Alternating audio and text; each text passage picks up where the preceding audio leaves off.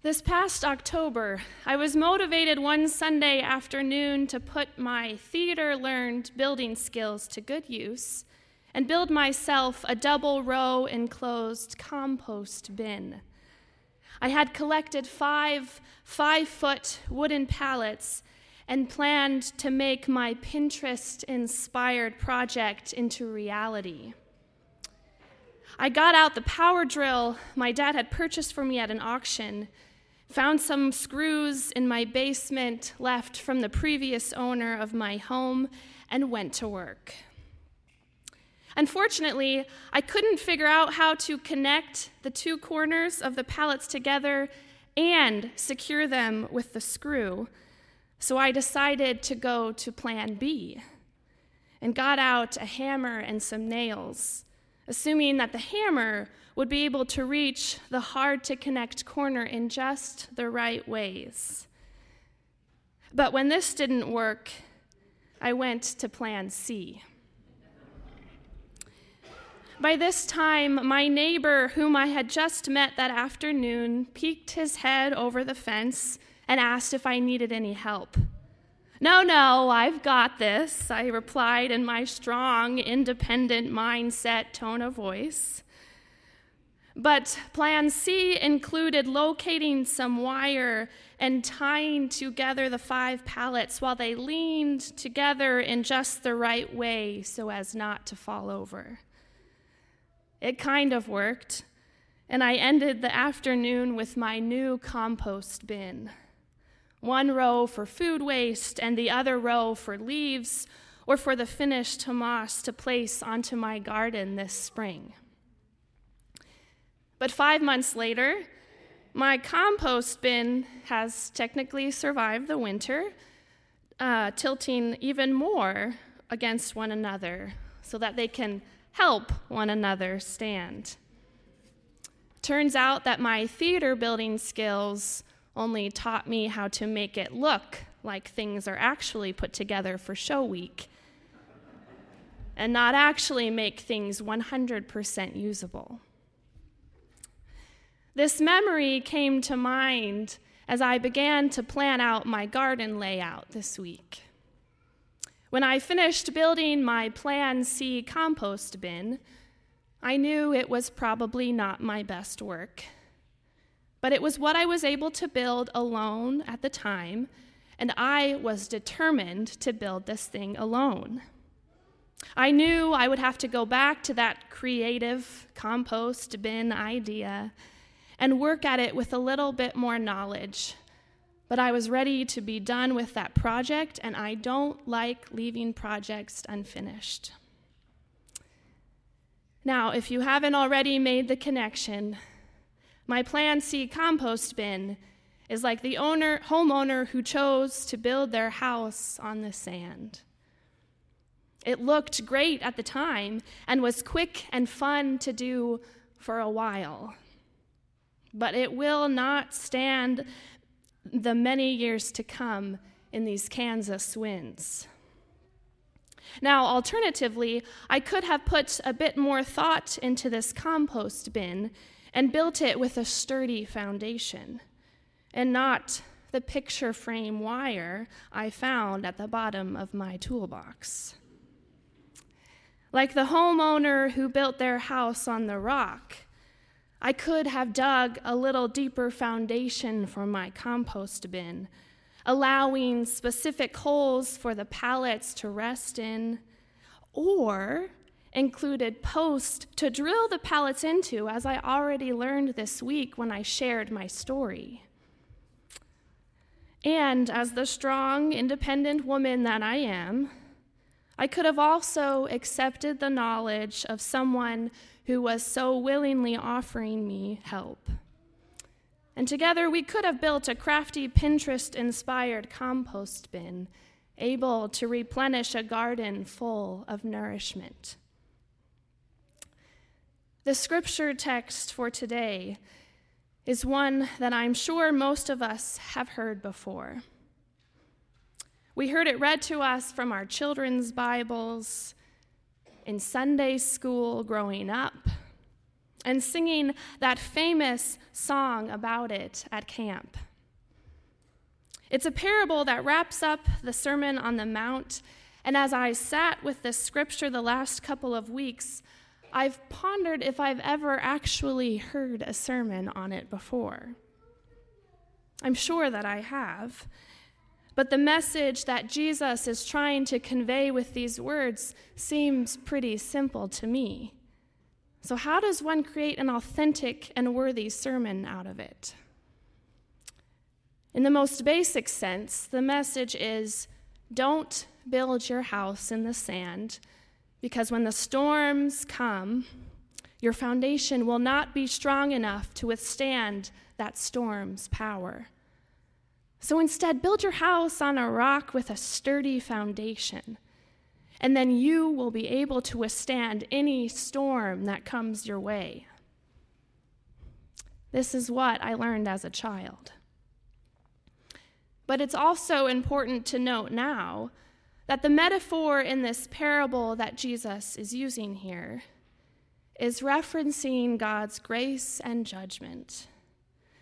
The solid foundation of a rock is being a follower of Jesus that lives and acts as a disciple of Jesus in everyday practices. These everyday practices will then create a life with a strong foundation to withstand all the storms of life. The foundation of the sand is that of being a superficial follower of Jesus one who says they believe in the teachings of Jesus, but doesn't ever put them into practice. We are called to follow the rock solid teachings of Jesus in our everyday life, even when they go against the norms of society. And this will create a sturdy foundation for our life. I could end here and we could have an extra long fellowship time together. However, I think that I would be doing us all a disservice if I didn't share with you the other place where my thoughts wandered as I sat with these words the last couple of weeks.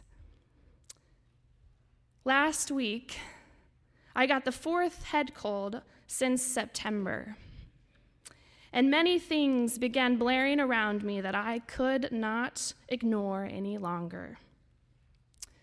You need to slow down. Your foundation is weak. You need rest. Those tied together walls with wire are not sustainable. And your body is trying to tell you something because it is showing you it is not with able to withstand the storm you are trying to run into full force. Our bodies are the houses that we walk around in every day.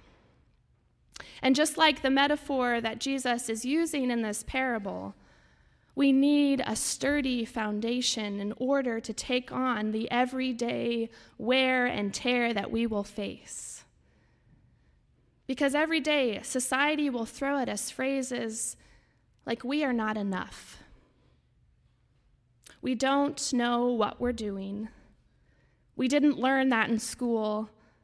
That wasn't a part of my job description. The weather in Kansas can't make up its mind, so I don't know what coat to wear. We're too young for this or too old for that. The list of everyday energy taking encounters goes on and on. And we could all write a list of those storms that we face every single day. And when our foundation is strong, these storms are much easier to face. However, when we've tied our walls together with that picture frame wire, those everyday storms start to break down our walls much easier. So I'd like to add to the message of this parable from Jesus to put these words into action by following his teachings while you also care for yourself. Because, friends, The road of being a radical Jesus follower was never intended to be easy, but it was meant to be a worthy one. And I'd like to think that Jesus knew and understood the importance of having a carefree spirit that included caring for oneself so as to be able to adequately care for others. I don't view Jesus as a lecturer, but as a storyteller. He shared his morals and values with the public through stories that were engaging and caught people's attentions of all ages. And he didn't do this in synagogues, but did it out in nature, breathing in the fresh air listening to the water running in the background, watching the clouds glide above, and feeling the warmth of the sun on his skin. He knew that living a life as a radical would be hard and uncomfortable and would be damaging to our bodies both inside and outside. And if we continue to wait until we get to the end of the journey to rest our bodies, to wait until that spring break vacation to catch up on rest and relaxation, or until Saturday to catch our breath, I'm afraid that our bodies will break down before we cross the finish line of the promised land we are all waiting for. Jesus took time and breaks in his teaching to breathe and to be in community with people. He built a strong foundation, and then he went and played in the sand. Build your house on the rock with a sturdy foundation but that doesn't mean we can't go play in the sand and bring the joy into our practical lives as radical Jesus followers. I've tried to be a radical Jesus follower so hard that my body has forced me to take days off spent in bed, and it's taken until my fifth illness in five months to actually sit and listen to what it's saying. Slow down and care for yourself too. Otherwise, you will have nothing left to give to anyone else. You are trying to teach everyone else, but how are you filling your cup? Are you taking time to play in the sand too, or avoiding the joy of the sand completely? I've preached a lot of social justice sermons the last several months. This is my passion and my powerhouse. But we cannot serve others from an empty cup. We cannot work against injustices when we are exhausted into illnesses. We must also work at filling our own cups so that they overflow with joy. We can then serve others with joy from our overflow as we live by example. But we can't do this and serve when we are empty. This week, I've worked at creating a self care sand playing list to hold myself accountable so I can continue to do this important work of changing the world into the kingdom of God by being a radical Jesus follower.